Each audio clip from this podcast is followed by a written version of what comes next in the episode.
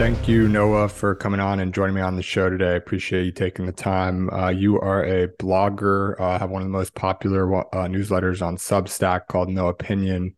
Prior to that, spent some time as a columnist at Bloomberg and in academia at Stony Brook University. Uh, a lot of people know you from Twitter. Uh, others will have read your Substack, but for those who aren't familiar to, uh, with you and, and your background, I think it'd be great to just start with uh, your story from as early as you're willing to start to uh, where you are today and some of the decisions you made along the way. Well, my my story starts with the British comedy Fawlty Towers. Do you know that one? I do not, but uh, sounds like an interesting place to start. It was a, a landmark show. Like comedians will all know Fawlty Towers, but my parents were in a hotel uh, watching Fawlty Towers, and my mom laughed so hard that her water broke, and then I was born. So we're starting um, really at the beginning. Yeah, you said yeah. Start at the beginning. Love it. Then um, other things happened, and then eventually, I uh, 18 years later, well, I moved to Texas six weeks later, so I don't remember. Um, that was in Oklahoma. Actually, I was born in Oklahoma. Uh, lived there six weeks. Can't remember a bit of it, obviously. And then, um, and then went to Texas, where I grew up. And um, 18 years later, came out to California for college. Then uh, went to Japan after that for three years and lived in Japan and, um, you know, had silly adventures, whatever. And then, um, and then came back to University of Michigan for graduate school, got a PhD in economics, uh, started my blog while I was a graduate student, and um, and then went to be a professor for a couple of years at Stony Brook University in New York. Uh, continued the blog then. Um, Bloomberg called me up and offered to pay me to write for them. Uh, so I did that um, and moved out to California, where I've been there since. And then a couple of years ago, I started doing the Substack newsletter. And I wouldn't say that it's you know taken off. Uh, you know, I look at other Substackers' growth curves, and it's this giant surge. You know, like um, Matt Yglesias or Scott Alexander or some of these other, you know, substackers, they just within like a couple months, they got 6,000, 12,000 subscribe paid subscribers or something. And it, for me, you know, I, I started off with like a hundred, like no one was reading, no one was paying for my Substack. And so it's been over two years. It's just been, you know, a sort of a, a steady, linear, arduous climb for me to reach, uh, because I'm just terrible at marketing. I'm just not very good as like a media self-marketing person, I guess. Um, but it's steadily grown, and so I think that that means that there's some sort of fundamental uh, appeal there. Although I don't know exactly what it is uh, that people like about my writing, but you know, hopefully they keep liking it. Yeah, it's interesting. Uh, a couple questions on on the story there, but uh, I want to start with sort of the, the latest point you made. I, I looked up something, uh, maybe didn't do as good of diligence as I had thought, but I, I thought that um, you know, uh, Noahpinion was one of the the more popular uh, newsletters on Substack. Maybe that's not the case, but I'm curious with um, you know, it's I think it's certainly one of the more the ones that I see cited more often. Maybe I just sort of have a bias on the types of people I'm following and, and listening to and things. But um, I think well, about the marketing. Of, go ahead. Yeah, in terms of audience size, it is one of the more most popular ones. But since I I charge money for fewer posts than other people do, um, then um yeah since i since i charge money for fewer ones i have fewer paid subscribers than some. Like the most mm. the there's a few big politics substackers who have you know they make the most money. They make like millions of dollars a year. And um you know i don't make millions of dollars a year although you know hopefully at some point. But then um but then i think that my audience size is, is just as large as theirs in terms of how many people are getting my emails in their inboxes every day I see. And, and so is there a trade-off there where you sort of um like obviously you're aware of the the fact that these people are charging for more of their their articles um are you making a conscious trade-off that you want to have the top of the funnel sort of the free subscribers continue to grow as much as possible and then you always sort of have the option to toggle on you know more paid pieces when you want to? Yeah sure. I can do that yeah. Um, yeah. So, uh, you know, I'm, I'm more interested in getting a lot of people to read my stuff. Yeah. Makes sense. Um, so, you know, rewinding a bit, um, you previously you were at Bloomberg, like you mentioned. You decided to, you had been blogging for years though, continued the blog when you were at Stony Brook, et cetera. Um, I'm curious, you know, the the decision to move over to Substack and Substack to me at least seems to be somewhat of a um, you know, a new generation of independent writers. Um, what do you think made it unique? What do you like about it? What might you change about it? Just curious to hear your thoughts on the platform, having been there now for uh, a little over two years, I think. About Substack itself? Yeah. Um, well, so Substack's uh, main, you know, advantage is um, email distribution. They do free email distribution, and also uh, growth. So so Substack is very good about building an ecosystem. So you know, if you're on Substack, then other people, uh, you know, people who read other Substacks will see you through recommendations and um, you know whatever. Uh, and then and then there's various methods by which Substack encourages people who subscribe to one Substack to subscribe to others, so they build this little community ecosystem, things like that. So that's useful for for growing your audience. And so those two things are really worth it for me. Um, in terms of the you know the bargain, like it's a it's a good service. They also help you like set up the business and payment side and all this stuff, and they they provide a few other services uh to like help the the writers um, so it's it's a good deal, but basically, I think the the deeper question is the question about where the newsletter, the, the sort of advent of newsletters, um, has you know where that leaves the media ecosystem, the print media ecosystem, because why you know people might think why do you need the New York Times? Why do you need whatever? Um, there's a couple answers to that. So news coverage is not going to migrate and be independent because news coverage is a collective cooperative enterprise for which the benefits that you get from working with a large organization and the specialization within that organization makes a lot of sense. Maybe sometime in the future we'll have instant smooth outsourcing where you can just like hire editors and checkers and all the other people and marketers and just at the touch of a button. And that ecosystem may grow and then ultimately displace all sort of integrated news organizations like bloomberg or whatever. That may happen. But um in but for now you can't really get news from independent writers and the the independent journalists are often that you see are often um, one of of two types. They're either access journalists who just know a few people, they have a couple good sources, and they keep calling those those few good sources up to get a scoop really quick in a narrow area. Right, you see that, and then you also see some people who are of questionable quality, who are quote unquote journalists, who are actually opinion writers masquerading as journalists. Um, and I won't name names, obviously, but then the the quality of their information is very low, and um, because anyone can call themselves a journalist and just claim facts and you know cite rumors and that, a lot of that does happen. And um then but i think that where where substack really shines is not for people who report the news it's for opinion writers like me. And an opinion writer i've i've long maintained that opinion writers are a different layer of media from journalists that opinion writers are not journalists uh, we don't gather information. We, we, we gather some information in terms of like reading papers. Um, we don't really gather primary information. What we do is we collate and assemble the information that other people gather, whether it's by writing an academic paper or writing a journalistic news article or whatever, or another even another blog post. Um, and we analyze it and we synthesize it into um, comprehensible, you know, packaged I could say narratives, but it's really just analysis. So what we actually are is more like a CIA analyst. So CIA analysts take all the information that's gathered by the agents in the field, and they um, and they sort of synthesize that into some easily comprehensible narratives about like what's going on in other countries, and then send that to their higher ups. And um, and so that's basically what uh, opinion writer, the people we call opinion writers, are actually analysts and they're doing that for the general public, sort of like an open source, you know, CIA analyst kind of thing. I was surprised when I met some CIA analysts to find out that they had the same job as me. they hmm. just wrote for a different audience, but they did exactly the same thing. And um, yeah, so I think that's where we are. And that has no real reason to be bundled with a publication. There's no reason why, you know, Paul Krugman doesn't gain the only thing Paul Krugman gains from being at the New York Times is marketing, right?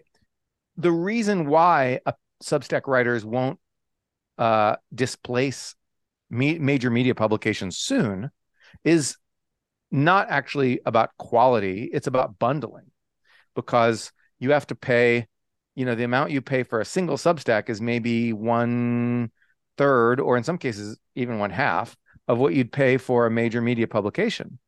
So if you really just want to read one person every day, then that's great. Those people subscribe to a bunch of Substacks or maybe just one Substack. If you have a lot of money, you could subscribe to a lot of Substacks.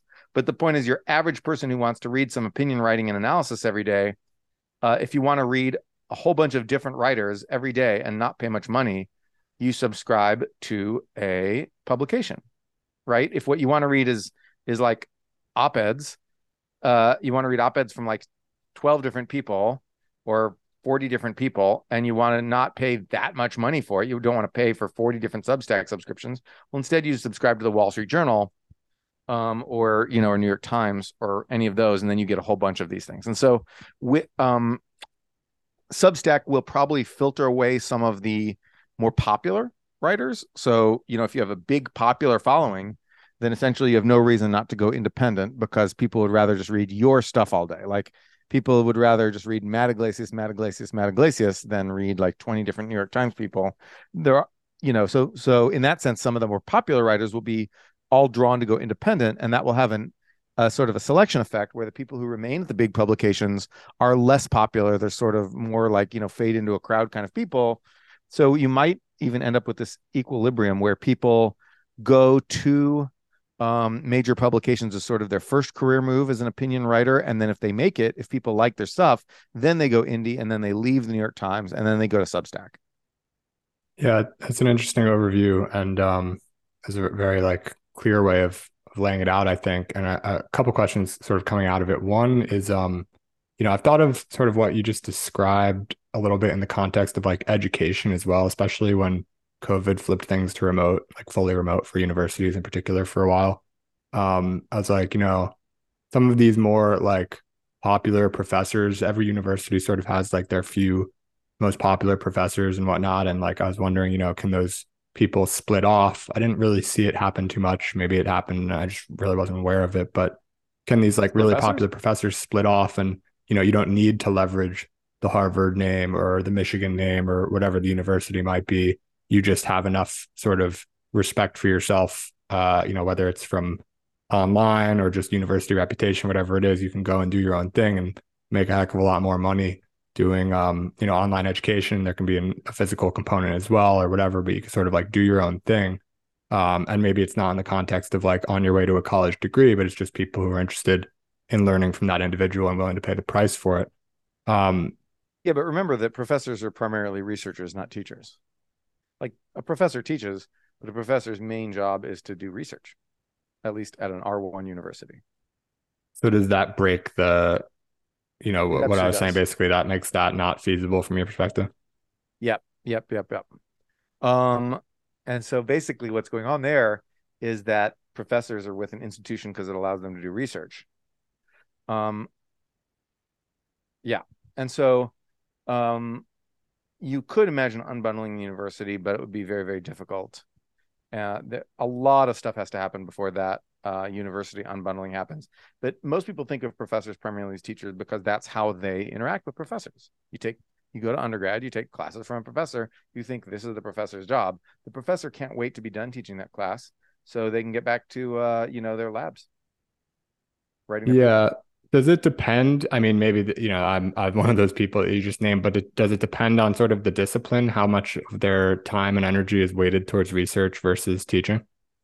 Mm, maybe it should, ideally, but in practice, it doesn't, because research is what gets professors what they really want, which is intellectual prestige among their peers. Sure. Uh, you don't get any prestige for teaching. Um, you get, in fact, you lose a little prestige for teaching although you shouldn't because teaching is great because um, it helps you solidify the basic concepts uh, that you may have forgotten just doing advanced stuff and it um, you know makes you explain stuff uh, over and over so that you are always understanding the basic concepts as you're doing re- your research. So it is useful for the professors, but they don't think it is, and professors typically hate teaching. Um, oh, some professors like teaching. I, I shouldn't say that, but it's uh, it's kind of a samey sort of thing. You know, it's the same every year. It's routine. It's and you notice that um, when you look at lecturers who or you know or adjuncts who just do teaching and don't do research with the university, those people get paid a lot less and they get almost no intellectual prestige from what they do. Like you you find someone who's an econ 101 lecturer that all they do is teach econ and that no one is going to listen to what that person thinks about the economy right unless they're a popular blogger as well but no one's going to no one's going to listen to them just because they're a lecturer who teaches econ 101 they're very low on the status totem pole the way you get high on the intellectual status totem pole is research not teaching so that's what professors think that their real job is even as other people just sort of see them as teachers yeah it's um Sorry, go ahead. No, that's it. Yeah. Oh yeah. Um, it's interesting. I, I like didn't know this, and um, I'm just thinking about it. Like you know, obviously, sort of education. You know, arguably when you're younger, but I would say like you know through college and, and stuff, it's like pretty important. And uh, to think about it as just a second priority for everyone who's responsible for delivering it. Um, like how how did that is, is that problematic from your perspective or well, it is a um, bit weird, right? Because you've got people who, you know, have this dual job. And what happens when one part becomes more important than the other? Like, what if we need a bunch of teachers, but then we run out of research to do in a field? What if we need a bunch of people to learn history, but then historical research has basically run its course to the point where people are now just inventing bullshit, you know, revisionist theories about how actually like the Nazis were good or whatever. Well, I mean, probably probably not, but they invent stupid revisionist theories all the time. And maybe people have to keep churning out that stupid revisionism and actually reducing our aggregate stock of knowledge because they're using it as a signaling device to get a job that's fundamentally just a teaching job that any lecturer should be able to do. And so that's on one side. On the other side, you can have um, you know, people whose main job is is research, uh, you know, being required to teach classes to, you know, teach a bunch of classes and that's taking them away from their research uh, you could have that as well. You can also also you know the way the the hiring works doesn't necessarily make a lot of sense because professors are hired you know based on their research that they've done. It's it's your publication record that gets you hired not your teaching ability. Your your teaching experience and blah blah blah is like way down the list. And so professors get hired based on research. So that might mean people are not getting taught by people who are hired because they're good teachers. It might be the lecturer is actually better at teaching some classes. And so this weird bundling that we've created, uh, which is a historical accident because we basically did it by combining two university systems into one. Um, the way we, the way we, and I can tell that story. It's pretty brief, but then um, this weird hybrid system doesn't necessarily have. This isn't necessarily the way we should always do it. You know what I mean? Mm-hmm. Yeah, maybe you can just tell that story if it is brief, because I, I, don't know it, and I think oh, a lot of people probably don't. So basically, universities began as two different things: the British system and the German system. And the British system was very focused on um, liberal arts education. Basically, you had highly respected sort of humanities professors teaching, you know, being like these these sages who would teach the the usually rich young people, um, you know, things at like Cambridge and Oxford and whatever. Uh, you teach them philosophy and the classics and blah blah blah. Liberal arts education, sort of a, a finishing school for you know the the aristocracy and wannabe aristocracy and rich people that's how it started right it eventually became much more inclusive and and then you can go to college for free no matter who you are and blah blah blah um but but at the beginning it was this liberal arts education um and then and focused on teaching and then in germany you had this uh, scientific research universities that did you know teaching but the teaching was primarily practical education um of like you know, we do chemistry here, we do chemistry research, and we're going to teach you how to do chemistry research. So then you can do chemistry research with us. So it's all about research, the German universities.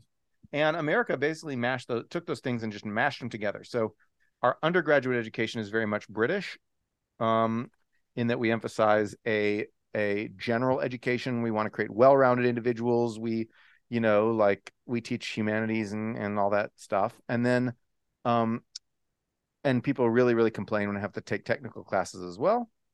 And then for the graduate education, it's very much the old German model where it's like we're training you for a research job. You're essentially apprenticed researchers as a grad student, and you're taught this because you're going to actually do it, right? You're not just getting general educated so you can go out there, be a middle manager somewhere in middle America, and like now you know something about economics too, and you know about history. Cool, you're you're, you know, you know more, but it, it's not, you know, it's um that's that's the sort of British model. And then the German model is like we train grad students in chemistry, so you can do chemistry research. Yeah, I I did know like the or at least I, I thought that um the German model generally is like a little bit more of like an apprenticeship type of thing. Is that right? Mm-hmm. Yeah. Um Yeah. so Germany's I- always been very apprenticeship focused. yeah, and I, I didn't realize that, to- yeah. go ahead. No, sorry. Uh, I was just gonna say I didn't I didn't realize like sort of the the history of university as you laid it out, but it, sort of makes sense. Um, so going back to the media bit, um, how do you think, you know, people obviously like the trends, if you see on any of the charts, like their institutional trust seems to be going down generally. One of these institutions is media, um, certainly not the only one. But, you know, in a in a world where people, and you know, correct me if you if you disagree with the premise, but in a world where people are losing trust in like the media brands, which, you know, used to maybe be very helpful for giving a no-name writer that sort of, you know, trust implicitly because they're a part of the brand.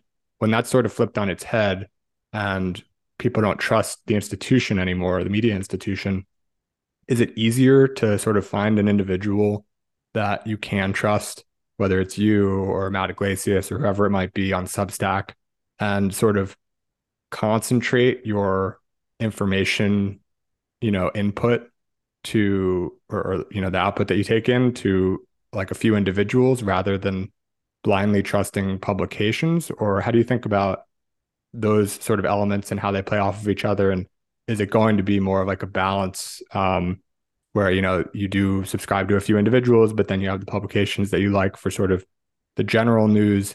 Um, because this stuff, you know, it's it's very important, like where people get their information and whose opinions they read. It sort of informs their own perspectives, and I would think that this, ch- you know, changing media landscape that we have, whether it's Substacks or podcasts or whatever it might be, this emerging class of prominent individuals who have audiences the sizes of traditional media publication brands, um, it seems to maybe have a you know possibility of changing things quite a bit. I'm curious to hear your perspective on that. Uh, I th- honestly I don't know. Like I don't actually have much of a perspective. You might say I have no opinion on this. Um, I don't know why trust in media has decreased. To be honest, I think um, it's easy to tell the story where we used to have a few big sort of government sanctioned public, you know, like broadcasting companies like ABC, CBS, NBC, and then you had the big newspapers, which were very concentrated because of the difficulty of distributing a large print publication. Meant you could only, you really tended toward just having a few of them. You have your local paper, but you have these giant national papers, and so then media was really concentrated because of this, and you could say that that caused everyone to just kind of you know trust the media because they didn't see a lot of alternative sources who said no cbs lies you know and you did. If you just didn't see that then maybe you'd suspect that you weren't being fed the exact truth but then you'd have no real alternatives. You'd be yeah sure i trust the media. Um but then you know after you had fragmentation after you had the end of the fairness doctrine after you had uh, various laws that allowed more competition in the media space and after you had of course the internet then no matter what a media publication does you're going to have people just screaming that it's lying all the time right? So anything that I write, someone's out there screaming that it's a lie, right? And so Substack's interesting when you bring it into this equation because Substack, with you know, because you have to subscribe to, you know, a a, a few expensive publications, it might be that people trust the media because now they're seeing their now they're now the media becomes you know like three four substackers instead of like a million people arguing and screaming at each other. So maybe that will help. But then at the same time you're still going to have social media and no matter what people say you're going to have people out there yelling like it's all a lie. The media lies to you. And of course people yell this on both sides right? Like democrats yell this republicans yell this and they each you know of course they each think that their media is is trustworthy and that the other media is just a hellhole of partisan lies um and so you know, I don't I don't know if that situation on social media is going to be fixed anytime soon or what could fix that. I think that if I had to guess why trust in the media has fallen, it's just that our media ecosystem allows you know opportunistic shouters to just denounce any media story that comes out. So you're constantly seeing anything denounced. Yeah, that makes sense. Um, and I think so. I mean, basically, you're saying that. I mean, I, I'm not trying to put words in your mouth or whatever, but if I'm sort of hearing you right, the media has not changed materially in terms of you know these big publications, but in terms of their accuracy or their style or anything like this. But um, there's just simply much more room for counter arguments, and moreover, the most extreme like shouters basically are you know tend to get engagement and things like this. And so um, whether it's you know the left or the right there's always someone on the other side who basically wants to denounce the whole thing and no one knows basically what to trust when when they're seeing all of that. Right. Yeah i think um yeah that's that's pretty much it. Um right. In other words no matter what you trust now you've got to trust something that a lot of people will be very audibly screaming is a lie. To trust any media, however true it is, however it isn't. You know, I don't actually know how much the the the actual quality of media has changed. Um, I hear people say the New York Times has gotten worse, but I've never really read the New York Times to be honest.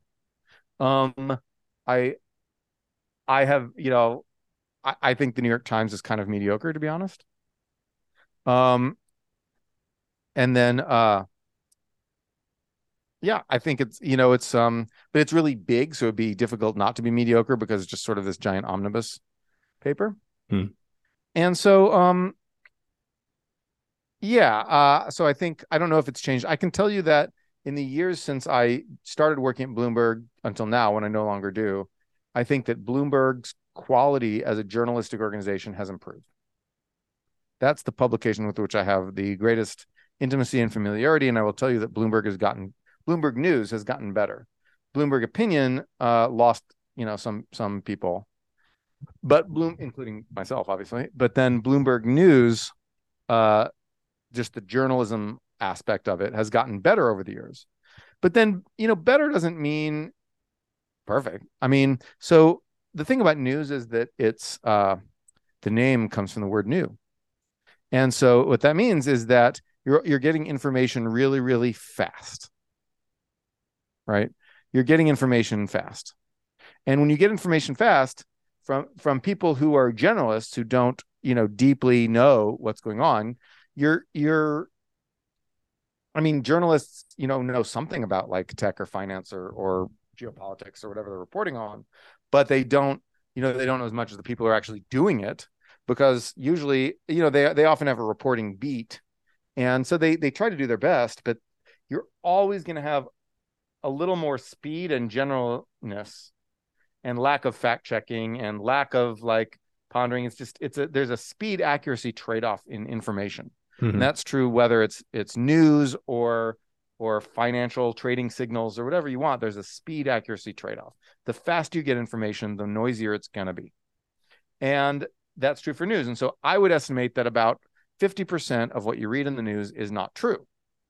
Um, mostly it's because journalists just don't understand what's going on. Sometimes it's because journalists sort of fill in the gaps because they have to like create a narrative. Occasionally it's because journalists like try to push a bullshit narrative, although I think that's much, much rarer than people think it, it is. But I would say mostly it's just people don't know what's going on. So there's a, a fog of of war, if you will. And so because of that, I would estimate 50% of news is wrong. And um and that's better that's that's a lot better than you would get just uh not knowing anything, right? Because it's not like it's not like we're talking about news isn't like a coin flip or something where 50% is just even odds. In fact, news tells you stuff that you wouldn't have even known otherwise. Um, and then 50% is wrong, but then 50% is a lot to get wrong. And so you're always going to be able to find bullshit in the news, no matter how well it's done or no matter how good the journalists are at their jobs and how honest they are. So what do you like how do you think of that 50% you know news that's that's not on point that like you were talking earlier about how there's like a very clear separation b- between opinion writers and, and journalists in your mind.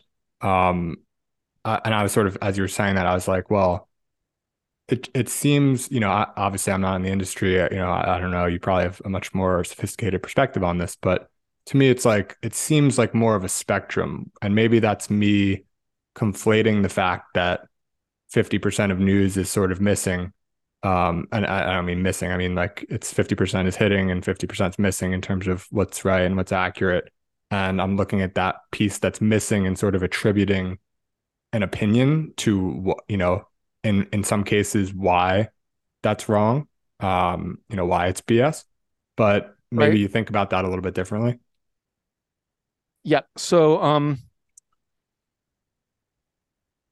what am i saying uh so what i'm saying is um, that uh, for opinion writing, it's not even possible to quantify how much is right and how much is wrong because a lot of it is just not even wrong. You know, it's just bullshit. It's it's just narratives like you that you can't be falsified, mm-hmm. right? And I write those I write those narratives too. Um, you know, I I try to to stick to to facts as much as I can, but people want a narrative to feel like they understand things. And I've got to you know provide that narrative and sometimes and and in fact there are narratives that are more useful and less useful but there are so many narratives that we'll never be able to have rigorous scientific tests of which narratives are useful and which aren't except in a very few conditions so you know we're spinning narratives isn't all i do a lot of people think that that's all that's opinions writer opinion writer's main job when in fact it's it's um it's only part of it uh, opinion writers synthesize a lot of different sources to get a clear picture of what's going on. But that picture, in order to communicate that picture to people, you have to use, you have to we if you're going to make people understand what's actually going on, you're going to have some pieces of that communication are going to have to be bullshit. Bullshit. Uh, in ter- and when I say bullshit, what I mean is not lies or or anything that's that's incorrect. It's stuff that is just sort of made up, and it doesn't matter whether it's correct or not. Mm-hmm. Uh, and so that's so that bullshit is necessary for putting real information into people's minds. It's a conduit that allows you to get information into people's minds because it allows them to nod along and say, "Aha, I understand this thing," and then they the information fits into like that framework and doesn't just bounce off their skulls and they're like, "Okay, what does that mean?" So, in other words, explanation is always part bullshit. And this is true of scientific theories to a greater degree than anyone realizes, by the way. Um, so in a way, we're just making up little scientific theories of like current events on the fly. But um, with so for opinion writers, it's not even possible to talk about like 50% right, 50% wrong. Okay. But um, I would say that there's some opinion writers out there whose frameworks are just totally broken and who just see the world through a lens that's just totally inadequate to allowing them to understand things. Like the people who saw the Silicon Valley Bank collapse this week and blamed it on wokeness. If you saw that, they're like, you're, "Oh, you're making you're making my transition for me." So keep going. Yeah, they had diversity statements. That must be why their bank collapsed. Well, no, it wasn't. That had nothing to do with it. It's just like that's what these people talk about. That's how they understand the world. That's their lens through which they view the world, and it's a lens that I consider pretty useless. Like some there yes there's wokeness there's some things that happen because of wokeness but like most stuff doesn't happen because of wokeness and you're really just sort of like you're you're taking your chosen lens and just applying it in in appropriately to just everything you see and so i think that that's what i would but you can't call that wrong it's just like i would call it stupid but then but my job is sort of proving that that's stupid. Well, you know, what better explanation do you have? If it's not wokeness, tell us what it is. And so that's what my job is, right? I'm, I have to give people a better alternative to those unhelpful kind of narrative frameworks. Yeah. One interesting thing, I'm not sure if this is, you know, how all this would work, but if you see a given opinion writer that is constantly blaming or, you know, attributing the causes of situations to the same thing or the same couple of things, maybe i mean on the one hand you could say that those things are gen, you know, genuinely so you know core uh, that they're driving everything and maybe that would be the counter that these people would try to make but it would seem like a lot of things that happen um you know should have at least somewhat like you shouldn't be able to attribute every situation to the same root problem. Probably, um, there's probably at least some unique causes to to various things or separate causes to to things. And so when you see someone just take the classic narrative of um, you know, this is a woke problem or whatever it is, uh, to the same to to a, to a different problem, and they just keep applying it to different problems. It's like I, I start to get a little bit skeptical of that, maybe. Um, but you you wrote a couple of pieces on on the Silicon Valley Bank situation. I'm sure there's more to come. Um, and I actually just I read them today, uh, sort of after the storm of the last few days. We're recording on you know Tuesday, March 14th and basically the last six or six five or six days were sort of the the thick of things at least so it seems thus far and a lot of your stuff you know held up really well. Um you sort of most people were predicting for example that there would be a buyout you know sunday night or something like that of silicon valley bank so that all the depositors would get some amount of money back um, you know immediately as opposed to over time. And there was speculation you know maybe it'd be 50% monday maybe it'd be 80% whatever. Um, and you were writing about how, you know, it's probably more likely to be 100% just to prevent anything systemic from happening and that the government could step in directly, that there doesn't need to be an acquirer. Um, so I think one interesting way to sort of transition the conversation we've been having about the changing media landscape to this specific event is to sort of just hear behind the scenes. Um, you know, we could talk about the event itself as well, obviously, but the behind the scenes of like something like this happens how do you collect your information how do you compile it how do you summarize it decide what you're going to write about um, just like your whole process of information collection and then writing because obviously you know you're prolific and some of these pieces that you're writing are more you know independent from current events at the given time they're obviously loosely related but this is like a breaking news thing where you are you know picking up the pieces as they come and information changes in real time. I think your second piece was like an hour or two before um you know the, the or exactly what I predicted was in fact announced. Exactly. So it's like very real time and I'm just curious to hear how all of that plays out behind the scenes. Oh, um why did I think that that was going to happen? Well, I saw a I had seen a Washington Post scoop um, from a friend who's a reporter at the Washington Post who has inside sources saying that this is one thing they were contemplating doing. So it sounded very likely to me that this would be done. Um, just knowing the general principles here and reasoning that we had learned from 2008. Uh, in 2008, we let Lehman fail because a bunch of people were like, well, how are you going to bail these guys out? And it turned out we had to do a lot more bailouts later because we let Lehman fail. I think that we learn our lessons. Um, we don't always learn them quickly or exactly right, but we do learn. And when I saw people proposing this deposit backstop, and I realized how cheap it would be. Right, I realized that this isn't going to cost the taxpayer money. Um, you know, and it's uh, it's pretty minimal intervention actually. It's just formalizing a deposit guarantee that had been informal since the crisis. Uh, you know, for over a decade now, we've we've guaranteed we've like always made sure depositors get all their money back informally, and now we're just going to do it formally. Um, at least for in this situation. I thought, okay, well, it's, so it's a minimal intervention. It's not really different from what we're already doing. Just sort of publicly announcing this and creating this like bank funding mechanism to make sure it's all just like formalized is not that big a step. And everybody's going to be scared that this could be another Lehman. I don't think it could be another Lehman, but just a five, you don't want a 5% chance of another Lehman. That could screw your economy. It doesn't, you know, it doesn't do a lot of harm to sort of formalize the kind of guarantee of deposits that we informally had uh, since 2008. And so I thought they're probably going to do this. Like I would give them, I was giving them in my mind like a 95% chance of doing it. And then they did it two hours later. So like I was right. Uh, but I knew exactly what they were considering and I knew why it would be an attractive option to them. And I couldn't think of a better alternative except, you know, I couldn't think of any, any alternative that they would do unless they just made a gigantic mistake. Mm-hmm. So I was like, okay, well, this is what they'll probably do and uh, that was right.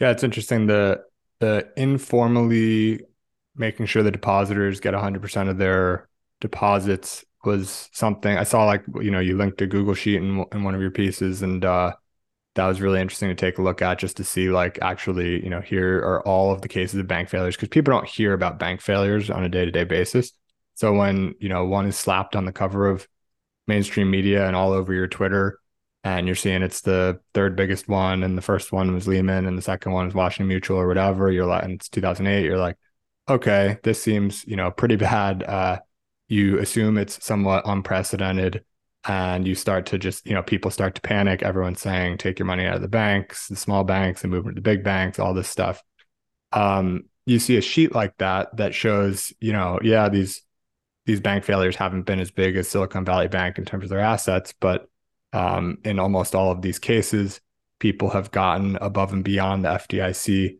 guaranteed 250k um, you know no problem it starts to add a bit of reassurance i think um, and you know, you start to think, well, this isn't maybe something as different as what we've seen in the past, but at the same time, the fact that it feels different to a lot of people may be enough to like psychologically, you know, panic can create the bank run in and of itself. Um, so even as of you know yesterday, I was like just sort of crossing my fingers that no other balls dropped because um, you know, like we just you, you didn't really know what was going to happen exactly, even if the facts were the facts. Like people could panic and bank runs are self fulfilling, and it just felt like a bit of a precarious position to be in. Um, so anyway, you don't see this as being something that's super systemic or putting, you know, the U.S. economy at any material risk in the near term. Is that a, a right read of sort of how you're seeing things right now? Um, yeah, yeah. I think uh, the bigger the bigger problem that has nothing to do with SVB or the current uh, you know deposit measure that they took. The bigger problem here is just that raising interest rates makes a lot makes treasury bonds, long dated treasury bonds, like 10 year treasuries, whatever, lose value. Right. They lose their value, which makes banks more vulnerable to runs. So you have because if your assets are worth less, then you can't get as much cash for them in a quick sale. So if people yank their deposits, you can't get as much cash to pay them. So that lowers the amount of deposits that people have to yank in order to bring down any given bank. Does that make sense? Yep. Okay. So then, so the raising interest rates lowers the value of tre- of long dated treasuries, and uh, and that has weakened our financial system. And yet inflation's still running hot. So we're going to have to do more interest rate hikes, which means more weaknesses for banks, which means that um, we are probably going to end up having to guarantee all unsecured deposits, at least until the inflationary episode is over, because raising interest rates will just make banks less and less solvent. And Silicon Valley Bank was just the canary in the coal mine in this sense. Yeah. So, what do you think about you know um, the like the Fed can guarantee all deposits, but and that can give people confidence that I can stay with you know my medium sized or, or, small bank and not have to worry about losing my deposit. But is there uh-huh. any, you know, like, despite them guaranteeing that, is it re- wouldn't it be reasonable? This is the part I don't really get as of now. Like, you know, I obviously want my deposits to be safe.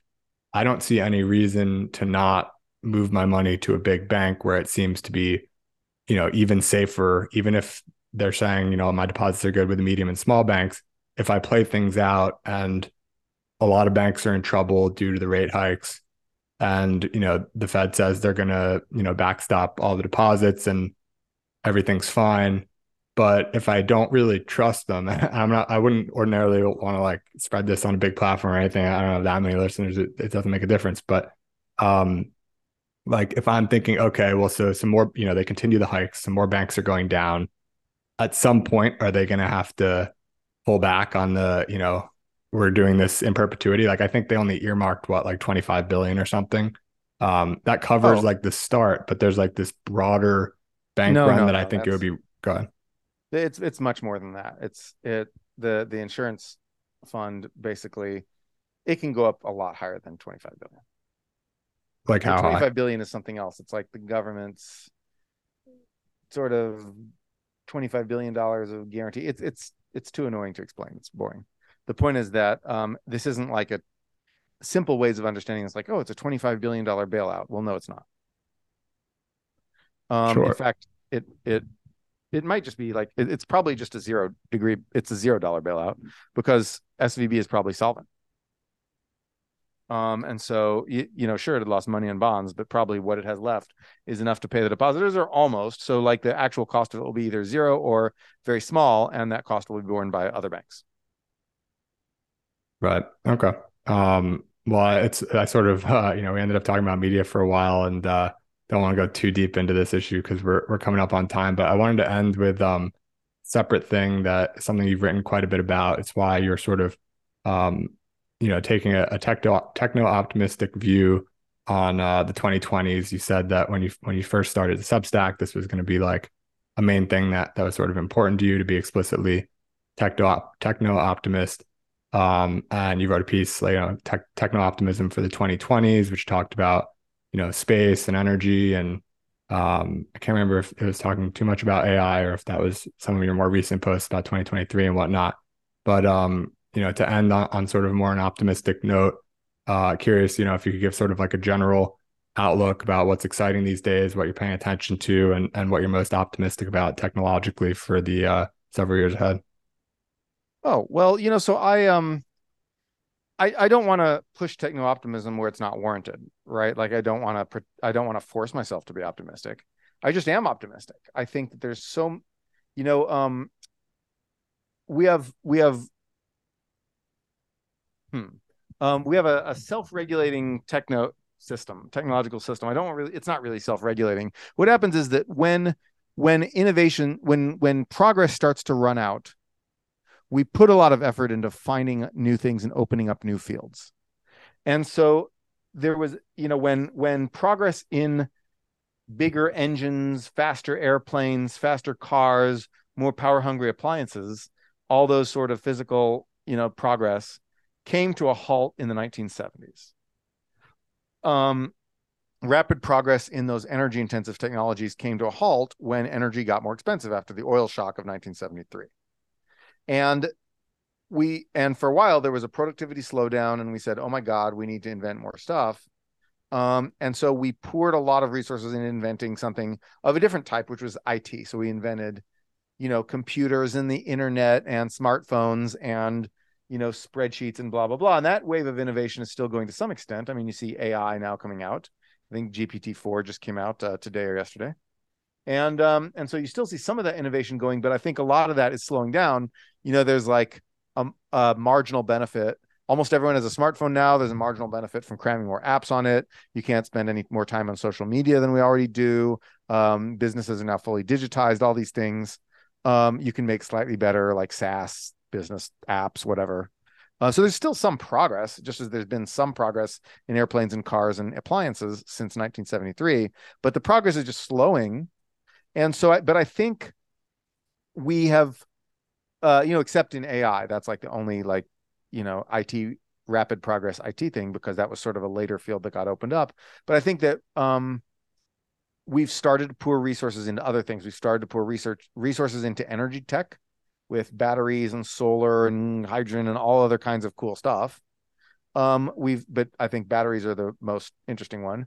We started to pour resources into um, uh, into biotech with mRNA vaccines and CRISPR and blah blah. And this, and of course, we poured resources into AI, but those sort of um, and and and space to some degree, right? We're we're making space launch cheaper, and but um, but I think that you know, energy, biotech, and AI are probably the the three biggies.